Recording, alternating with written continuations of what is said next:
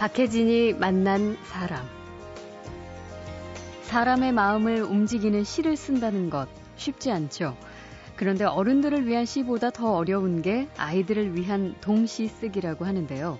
대체 아이들이 좋아하는 게 뭔가 일단 이걸 알아야겠죠. 그러니까 아이들은 관념적이지 않아요. 예. 아이들은 굉장히 감각적입니다. 그러니까 소리, 뭐 리듬 이런 게 중요한 거죠. 그다음에 어른의 실수 이런 거를 굉장히 좋아합니다. 네. 실수도 좋아하고 또 엉뚱한 거, 예. 그 의외성, 참여해서 같이 노는 그런 행위들 음. 뭐 그런 그런 걸 좋아하는 것 같아요. 네. 한국 사회의 폐부를 진단하는 꽤 어려운 시를 쓰는 시인. 이렇게 알고 있는 최승호 시인은 의외로 아이들을 위한 동시에 대단한 열성을 가지고 있죠. 최근 그 동시에다 멜로디를 붙여서 동요를 만든 사람이 있는데요. MBC TV 프로그램 위대한 탄생에서 까칠한 독설로 화제의 중심에 서 있는 바로 그 작곡가 방시혁 씨입니다.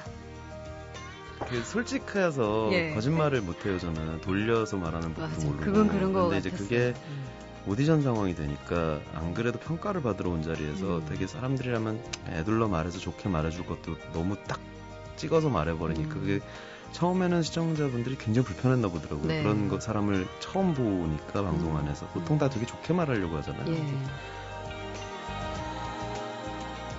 얘기할 것이 많은 두 사람 잠시 후에 만납니다.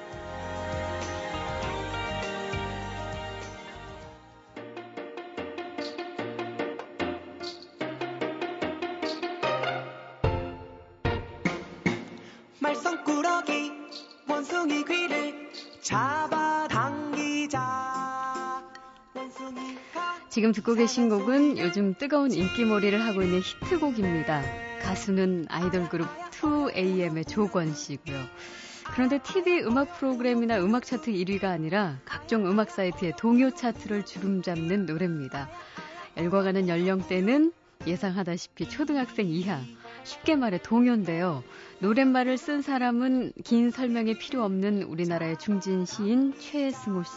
또 곡을 쓴 사람은 요즘 유명하기 그지없는 스타 작곡가이자 MBC TV 스타 오디션 위대한 탄생의 까도남이라고 불리죠. 심사위원 방시혁 씨입니다. 최근 말놀이 동요집을 함께 낸 조금은 어색하지만 아주 특별한 파트너 최승호 시인과 작곡가 방시혁 씨 모셨습니다. 어서 오십시오. 안녕하세요. 네, 반갑습니다. 어, 동요집 타이틀곡이라면 조금 이상하기도 하지만 그 원숭이라는 이 곡의 인기가 정말 대단하다 그러는데 최승호 시인의 노랫말 때문일까요? 아니면은 방시혁 씨의 곡 덕분일까요? 저는 아닌 것 같은데. 그 동시 때문에 그런 건 아닌 것 같은데. 조건 씨 때문일까요? 뭐 시가 워낙 좋아서 그런 것 같은데요. 네. 아무래도. 예. 그 기존의 최승호 시인 작품들 중에서 몇 곡을 골라서 이제 방시혁 씨가 곡을 붙인 걸로 알고 있는데 그래서 사실 부담은 뒤늦게 합류하신 방시혁 씨가 더 크지 않았을까? 음, 굉장히 부담이 컸어요. 일단은 예. 이게 이미 사실은 소위 떴다는 시였고요. 음. 교과서에까지 실린 아주 어린이들 사이에서 유명한 시인데다가 예. 그 그러니까 나중에 뵙지만 뵙기 전에도 최승호 시인이라는 선생님이 이제 커리어라고 그러나요? 얼마나 예. 그 한국 시단에서 유명하신 분이라는 걸 미리 들었기 때문에 음. 그 괜히 누를 끼치는 게 아닌가 들어가서 제가 그런 걱정이 되게 많아서 하여튼 네. 그 시가 원래 갖고 있는 이미지를 망가뜨리지 않는 거에 정말 되게 음. 노력을 했던 것 같아요. 음. 이게 일반적인 가요 히트 시키는 거하고는 또 다른 느낌일 텐데 네. 예감하셨어요? 어, 저는 원래 가요도 예감을 못 하고요. 네. 뭐가 잘 되고 못 되고를 미리 예상할 때는 없어요. 음. 그러니까 정말 자신이 없는데 모니터를 했을 때 반응은 굉장히 좋더라고요. 그래서 어, 잘 될 수 있겠다라는 생각을 했고 그 최근에 뭐 이제 같은 질문에 대해서 가, 많이 대답하는 것 중에 하나가 저한테는 사실은 동요라서 특별히 다르진 않았어요. 그러니까 어린이라고 해서 특별하다고 생각하지 않았고 예. 결국 대중인 건 똑같고 내 음악을 들어줄 사람이라면 음. 그 사람을 만족시키는 걸 해야겠다라는 자세가 비슷해서 사실 네. 대중가요랑 할 때랑 크게 다르다라고 생각하고 하진 않았어요. 음. 갑자기 위대한 탄생에서 평가를 하실 때 그 느낌이 들어. 제가 심사를 받는 것 같아요. 예. 그, 최승호 선생님은 그 말놀이 동요집에 실린 이 동시들 저도 쭉 봤는데 저 어릴 때 부르던 그 노랫말하고는 전혀 다른 것 같아요. 이제 제가 말로 좀 풀어서 읽어보자면 원숭이 귀를 잡아당기니 소리를 지른다. 아야 아야 어여 오요 우유 울리 울리 비 오면 울리 개굴 개굴 울리 울리 울리 이게 재밌긴 한데 좀 당혹스럽기도 하고요.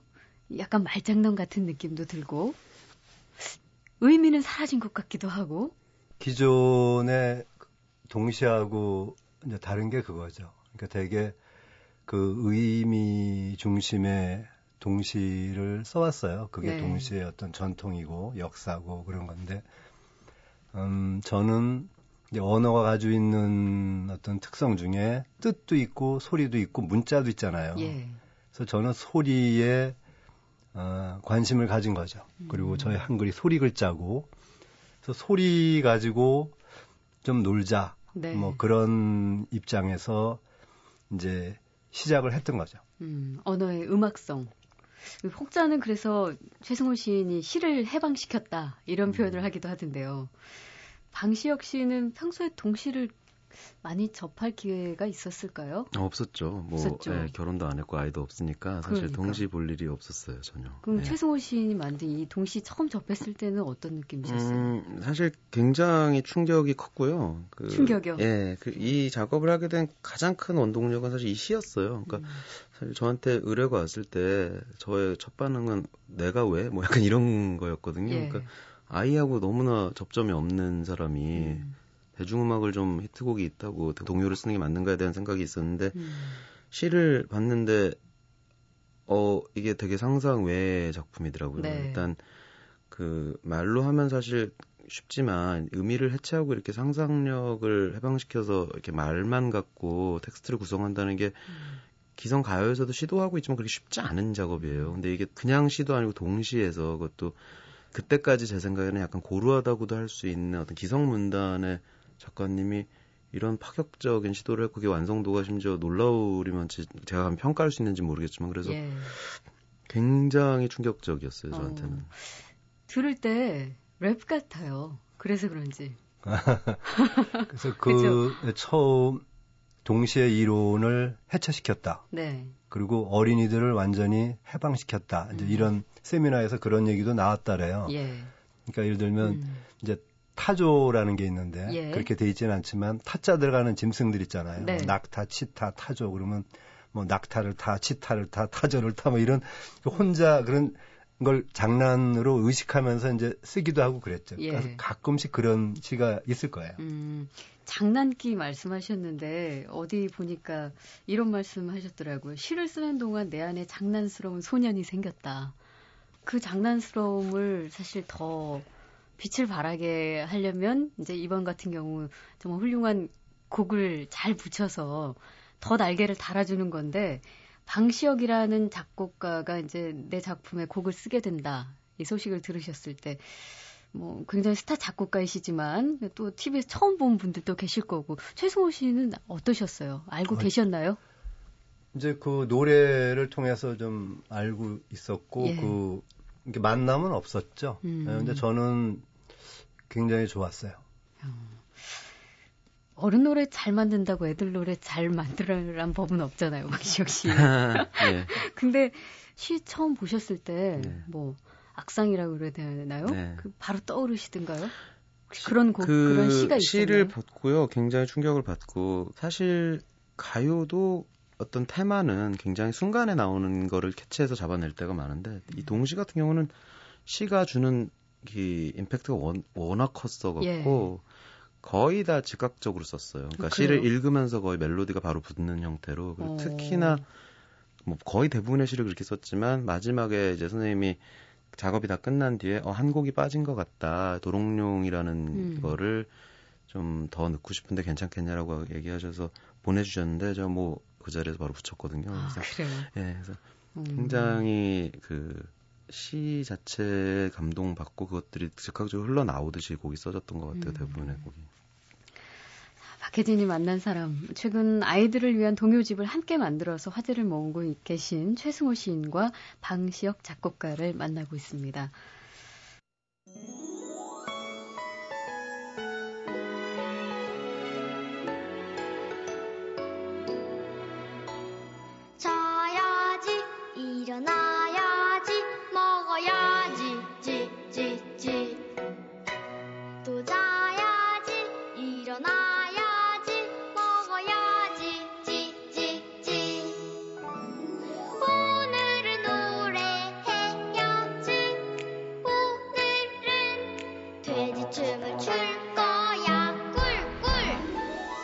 제가 어렸을 때 장난기가 굉장히 많았어요. 음. 그랬는데 중학교 들어가면서 이제 그러면서 완전히 바보가 됐어요. 그 결정적인 게 중학교 1학년 때 그 위문 편지를 쓰는데 국군 장병 아저씨께 이렇게 써야 되잖아요. 예. 갈비씨 아저씨께라고 딱 쓴 거예요. 교장이 그걸 보고 음. 담임을 혼낸 거예요. 음. 나, 나 운동장에 서 있는데 아침 조회 때 담임이 얼굴이 빨개가지고 오더니 따기로 막 갈기는 거예요. 음. 그들의 장난을 전혀 못한 것이죠. 돼지춤을 출 거야 꿀꿀. 박혜진이 만난 사람. 최승호 시인 하면 보통 수식어가 이래요. 시집 대설주의보, 세속도시의 즐거움 등 엄정하고 냉정한 시어로 한국 사회의 폐부를 진단하고 현대 물질 문명을 비판해온 시인이다. 그런데 이게 갑자기 웬 동시냐 이거죠. 그동안 사실 동시집을 많이 내셨어요. 이제 그 또래 자녀가 없는 분들은 잘 모르실 수도 있는데 언제부터 왜 어떤 계기가 그 장난기를 다시 끌어냈을까요? 제가 80년대에 그 강원도 그 탄광지대 사북에서 예. 그 초등학교 교사를 몇 년을 했어요. 예. 제가 탄광촌에서 느낀 게 어린아이들도 행복의 감각 같은 게 있어야 되잖아요. 네. 그래서 그건 굉장히 중요한 건데, 음, 그리고 딸아이가 초등학교 3학년 때 예. 처음으로 말놀이 동시를 쓰기 시작했어요. 음. 그리고 보여주고 아이가 재미있으면 놔두고 재미없고 어렵다면 버리고 그런 최초의 독자였죠. 예. 그 아이들을 위한 동시 쓰시면서 보통 아이들은 어떤 형태의 글이나 어떤 내용의 글을 좀 훨씬 좋아하고 그러던가요? 그 선호도가 있을 것 같아요. 음, 그러니까 아이들은 관념적이지 않아요. 예. 아이들은 굉장히 감각적입니다. 아, 그래서 말놀이 동시도 관념적인 게 아니거든요. 예. 그러니까 소리, 뭐 리듬 이런 게 중요한 거죠. 그래서 그런 감각적인 즐거움에 좀 탐닉하는 게 어린아이들이고, 음. 그 다음에 어른의 실수 이런 거를 굉장히 좋아합니다. 네. 실수도 좋아하고, 또 엉뚱한 거, 예. 의외성 음. 같은 것도 굉장히 좋아하고, 뭐또 음. 다른 요소들이 있겠습니다만, 예. 그런 놀이의 요소, 음, 음 참여해서 같이 노는 그런 행위들, 음. 뭐 그런, 그런 걸 좋아하는 것 같아요. 네. 방시혁 씨는 저랑은 이제 네. 위대한 탄생에서 안면이 있어서요. 오늘 또 이렇게 스튜디오에서 뵈니까 굉장히 더 반갑고 네. 좀 기분이 새로운데 오늘은 눈빛이 다행히 흰자위를 많이 안 드셔서 제가 좀 마음이 풀렸습니다. 어, 점잖게 하셔서 좀 그런 얘기 주변 많이 듣죠. 방송 나가고 무섭다고. 네, 그렇죠. 예. 네. 음. 근데 원래 무서운 사람은 아니에요. 저는 뭐 굳이 분류를 하자면 되게 뭐 젠틀하다고 그래야 되나? 좀 예. 부드러운 쪽 사람이거든요. 사람들한테 예. 말도 지금도 그렇듯이 이렇게 언성이 올라가는 편도 별로 없고. 원래 조근조근한 예. 게더 무서워요. 근데 이제 되게 그 솔직해서 예. 거짓말을 못 해요. 저는 돌려서 말하는 법도 맞아. 모르고. 그건 그런 거 근데 이제 그게 음. 처음에는 시청자분들이 굉장히 불편했나 보더라고요. 네. 그런 거 사람을 처음 보니까 방송 음. 안에서 보통 다 음. 되게 좋게 말하려고 하잖아요. 예. 그래서 지금은 뭐 예를 들면 옛날에 100% 안티만 있었다면 예. 지금은 그래도 안티가 60% 정도, 호감도 한 40% 생기지 아니요, 않았나. 그 반대인 것 같아요. 그래요? 예, 네. 오히려 그, 그 눈이 네. 눈에 뭐 빠지신 분들이 한둘이 아닙니다. 아, 근데 그런 생각은 안 하셨어요. 이거 나 혼자만 이미지 정말 이거 공중파 방송인데 음. 이미지 쇄신 좀 해야 되는 거 아니야? 뭐 네, 그런 그, 생각. 사실 첫 팟빵 나가기 전에 녹화가 끝나고 걱정을 굉장히 많이 했어요. 음. 그, 야, 큰일 났다. 어떻게 편집이 돼서 나갈까. 그리고 아니나 다를까 첫 방이 끝나고 나니까 뭐 난리가 났더라고요. 완전히 이제 정말 갖은 그 인신 공격과 저에 대한 욕이 막 그 많이 나왔는데 예. 그때 생각한 게 나가기 전부터 그랬거든요. 이제 회사에서는 아무래도 매니지먼트나 이미지 같은 거에 대한 주문이 있잖아요. 뭐 이런 음. 모습을 보여줬으면 좋겠다. 근데 제가 방송인은 그게 가능할지 모르겠는데 나는 어차피 방송인이 아니다. 일하는 장면을 그냥 카메라가 찍고 있는 거고 음. 만약에 내가 보여줘서 진정성이 있다면 언젠간 사람들이 알 거고 그거를 거기서 괜히 이미지를 내가 조작하려고 해봤자 능력도 안 되고 이루어지지도 않을 거고 들통날 거다. 그래서 네. 포기했죠. 예. 시도는 하셨으나. 아, 그러니까 시도를 안 하고 그냥 그냥 보여주자. 예. 욕 먹으면 그거대로 의미가 있지 않을 까라고 생각을 했어요, 저는. 음, 아까 그 탈락한 응시자들에게 그래도 미안한 마음이 네. 있어서 어딜 보니까 그 이후에 술자리가 그렇게 되셨다면서요, 아, 그래서? 그러니까요. 미안하다는 감정하고는 조금 틀린 것 같아요. 미안하다는 건 제가 뭔가 잘못했을 때 미안한 것 같은데, 음. 안 좋은 것 같아요, 마음이. 음. 그러니까 왜냐면 이게 제가 혼자 판단한 건 아니고 물론 다섯 명이 같이 판단했지만 어떻든 누군가의 꿈이 무너지는 걸 보는 거는 그렇죠. 자기가 그거에 어떤 역할을 했던 보기 좋지 않아요. 근데 예. 일정 부분 자기가 역할을 하고 있는 거잖아요, 심지어. 음. 그러니까 그게 내가 정당하게 했던, 음. 옳게 했던, 그르게 했던이 중요한 게 아니라 그 사람의 꿈이 이게 마지막일 수 있다라는 걸 보는 게 너무 힘들어요. 그리고 음. 이게 심지어 현실에서 일어나는 일이 아니고 쇼라서 약간 더 자극적인 부분들이 있고 현실 그 현장이 그러니까 예. 끝나고 났을 때 감성이 엄청 다치죠. 음. 그, 예. 그래서 미안하다보다는 훨씬 큰 감정 같아요. 음. 위대한 탄생 출연하신 이후에 혹시 달라진 점들이 있나요? 뭐 많이 긍정적이든. 달라졌고요. 일단 좋은 저 나쁜 점부터 얘기를 하자면 음. 뭐 제가 원래 프라이버시도 되게 중요하게 여기고 사실 저 개인의 시간과 공간이 되게 중요하다고 생각하는 사람인데 지금은 사실은 개인의 공간이란 건 없어진 것 같아요. 예. 뭐 밥을 먹으러 가도 밥을 먹기가 어렵고 음. 공연장도 혼자 잘 다니는 편인데 제가 그냥 정말 좀 무심하거든요. 그래서 자꾸 잊어먹고 공연장을 세 번을 혼자 갔다가 예. 최근에 예. 3주 정도 그러니까 한 번 당했으면 안 해야 되는데 자꾸 무심해요. 그래갖고 아뭐 이게 남의 공연에 가서 실례도 이만저만이 아니더라고 요. 음. 인터미션 시간에 나오면 막 사인 너무 사인회를 하고 앉아 있으니까 다른 사람의 공연에 가서 예. 막 그런 것도 굉장히 나쁘지만 그걸 받아들여야 된다고 생각하는 게 그걸로 얻은 좋은 점이 더 많다고 생각을 해요. 그러니까 음. 세금이라고 생각을 해요. 그러니까 음. 결국 결국 저는 연예 매니지먼트 엔터테인먼트 업계에 종사하는 사람이라 저 자신이 킬러 컨텐츠가 되면서 동시에 저 자신이 미디어로서의 기능을 해야 되는데 음. 어, 좀 속된 말로 이거 한 방에 모든 걸 얻었잖아요. 제가 한마디를 하면 갑자기 그게 기사가 되고 음. 포털 전면에 뜨고 이렇게 되는 상황에서 그거 하나를 얻은 것만으로도 그냥 네. 불편을 감수해야겠죠. 음. 네. 사실 제가 볼 때는 그냥 방시혁 씨가 굉장히 뭐 지금 하시는 일들도 그렇지만 그 섬세하다 그럴까요? 네. 보면서 저는 네. 그런 생각을 많이 했거든요. 근데 실제 어디 보니까 순정만화 마니아라는 아, 예. 게 떠서 아 맞구나 옳다구나 네. 저는 그렇게 생각했어요. 그 선생님이 아까 내 안의 소년의 장난기란 말씀하셨는데 예. 저는 이제 그냥 이너차일드라는 얘기를 많이 썼었어요. 근데 음. 같은 아마 같은 걸 가리키시는 것 같고 저는 이제 장난기가 있는 소년이 있지 않고요. 저는 되게 연약한 소년이 있는 음. 것 같아요. 그래서 상처도 되게 많이 받고. 음. 굉장히 힘들고 상황을 견뎌내는 것들이 근데 이제 음. 강한 부분은 있어요. 제가 되게 강단 있는 부분인데 그건 이제 저가 갖고 있는 어른의 모습이고요. 근데 그 예. 그 소년이 받는 감수성의 상처나 음. 어, 연약함들이 다친 거를 이제 세 살이 돋는 그런 과정에서 저의 어떤 예술적인 부분들이 나오는 게 아닐까. 음. 악적으로 승화되고 가사적으로 예. 승화되고 뭐 그렇지 않나 생각이 음. 들어요. 근데 이제 프로듀서 입장으로서 어떤 게 노래를 잘 부르는 거죠? 어떤 음, 사람이?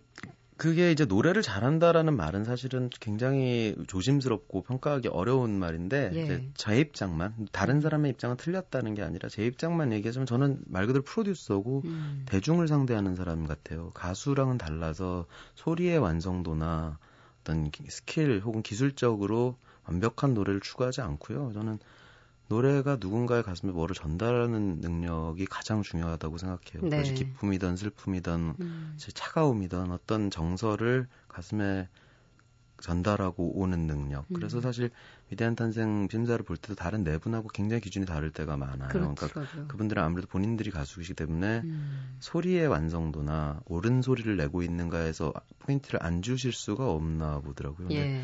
저는 사실은 다망해도 듣는 사람이 좋으면 되지 않나라는 음. 좀 어떻게 보면 잘못됐다고 할 수 있는 그런 생각을 갖고 있어서 노래에 대해서는 음. 예.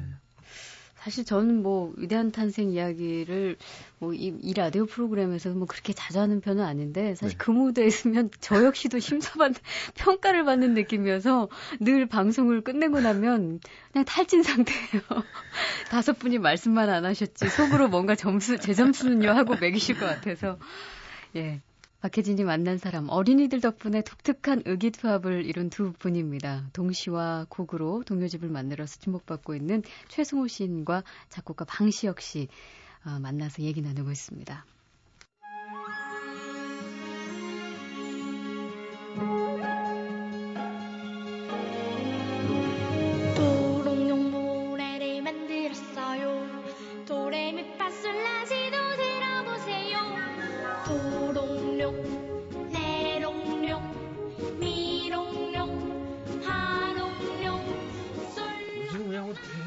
아, 뭐, 이게 다야. 아, 몇 살이에요?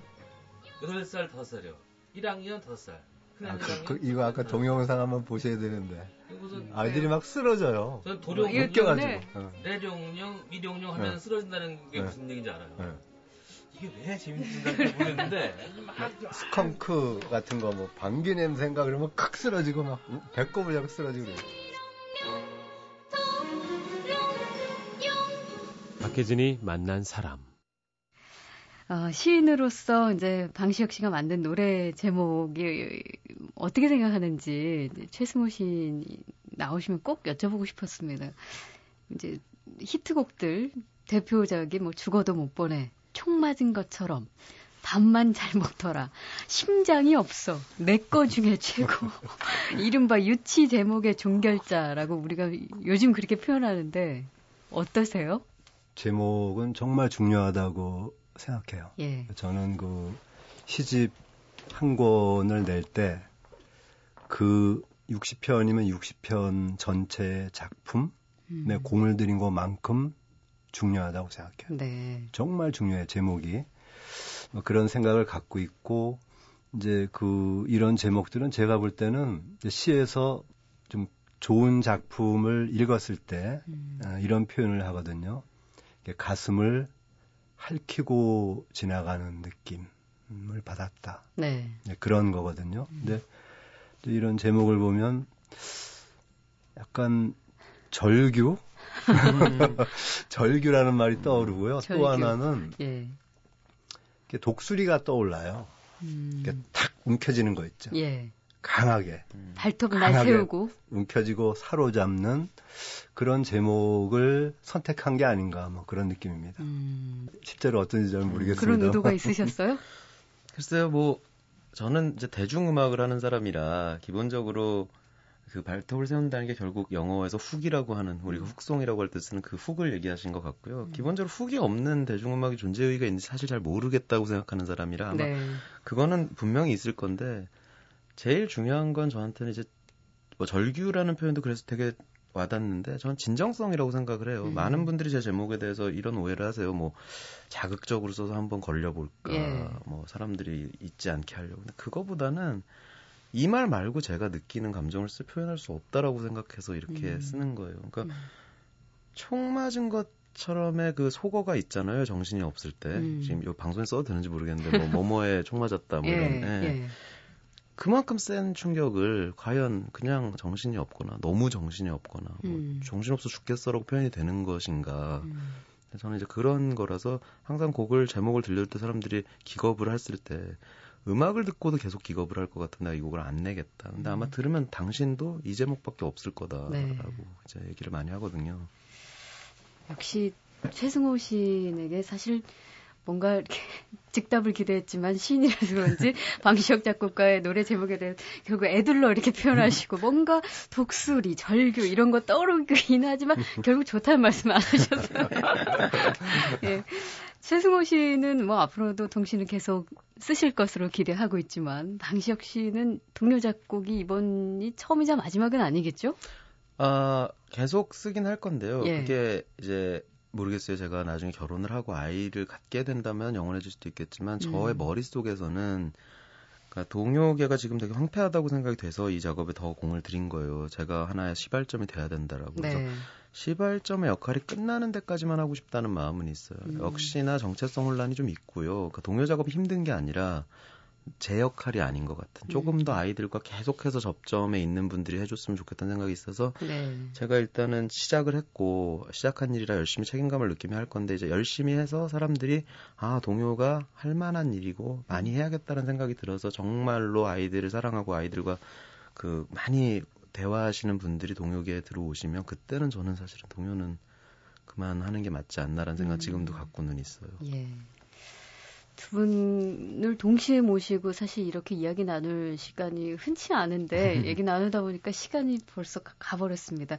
공통 질문 하나씩만 드리고 마무리하겠습니다. 시인을 꿈꾸는 젊은이들 아직도 많이 있죠. 또 작곡가가 되고 싶은 이들도 많고요. 뭐 그냥 꼭 이 자리에서 한 말씀 정도는 하고 가고 싶다 하는 거 있으시다면요. 창의력 예. 상상력 같은 게 저는 굉장히 중요하다고 생각해요. 음, 그건 비유하자면 날개가 계속 이렇게 무한대로 자라는 것 같은 거거든요. 상상력이라는 게. 그 요번에 작업도 저는 그렇게 생각해요. 제가 그 상상력을 펼친 거에 네. 그 상상력의 날개에 깃털들이 있는데 그 깃털들이 이렇게 색깔을 가진 거예요. 음 악을 통해서. 그건 음악적인 요소지만 우선 상상력을 펼치려면 그 날개를 키우려면 책을 많이 읽어야 하지 않나 하는 생각이 듭니다. 네. 독서, 독서를 많이 해야 될 것 같아요. 네. 뭐 저랑 거의 똑같은 말씀을 아, 해버리셨는데 아, 예. 그 지망하는 친구들이 하나 굉장히 크게 이 위대한 탄생에서도 비슷한 말을 많이 했는데 음. 착, 착각하는 게 본인이 굉장히 노력하고 있다고 생각하는 노력이 기성에 이미 데뷔한 사람들의 노력의 10분의 1도 안 돼요. 그래서 노력을 엄청나게 하고 그 끝에 말씀하신 창의력과 재능이란 게 이제 도야되기 시작하고 빛이 나거든요. 그래서 네. 저도 음악을 너무너무 많이 들어야 된다. 음. 당신이 지금 하, 나의 정말 일상이 음악이야라고 생각한다면 그게 아마 다른 저, 기성 일하고 있는 사람들의 일상의 100분의 1의 시간도 안 될 거예요. 음. 그래서 많이 노력했으면 좋겠다. 네. 아주 특별한 파트너였습니다. 최근 말놀이 동요집을 함께 낸 최승호 시인과 작곡가 방시혁 씨와 함께 했습니다. 오늘 고맙습니다. 네, 감사합니다. 그냥 이런저런 얘기, 뭐 내가 모르는 세상이나 아니면 경험해보지 못한 세상. 재밌잖아. 그리고 슬픈 얘기하면 같이 울기도 하고. 진짜 별난 사람 많네 세상에는. 참 별 사람 다 있구나 싶잖아요. 뭐니 뭐니 해도 사람 얘기가 제일 좋지요. 박혜진이 만난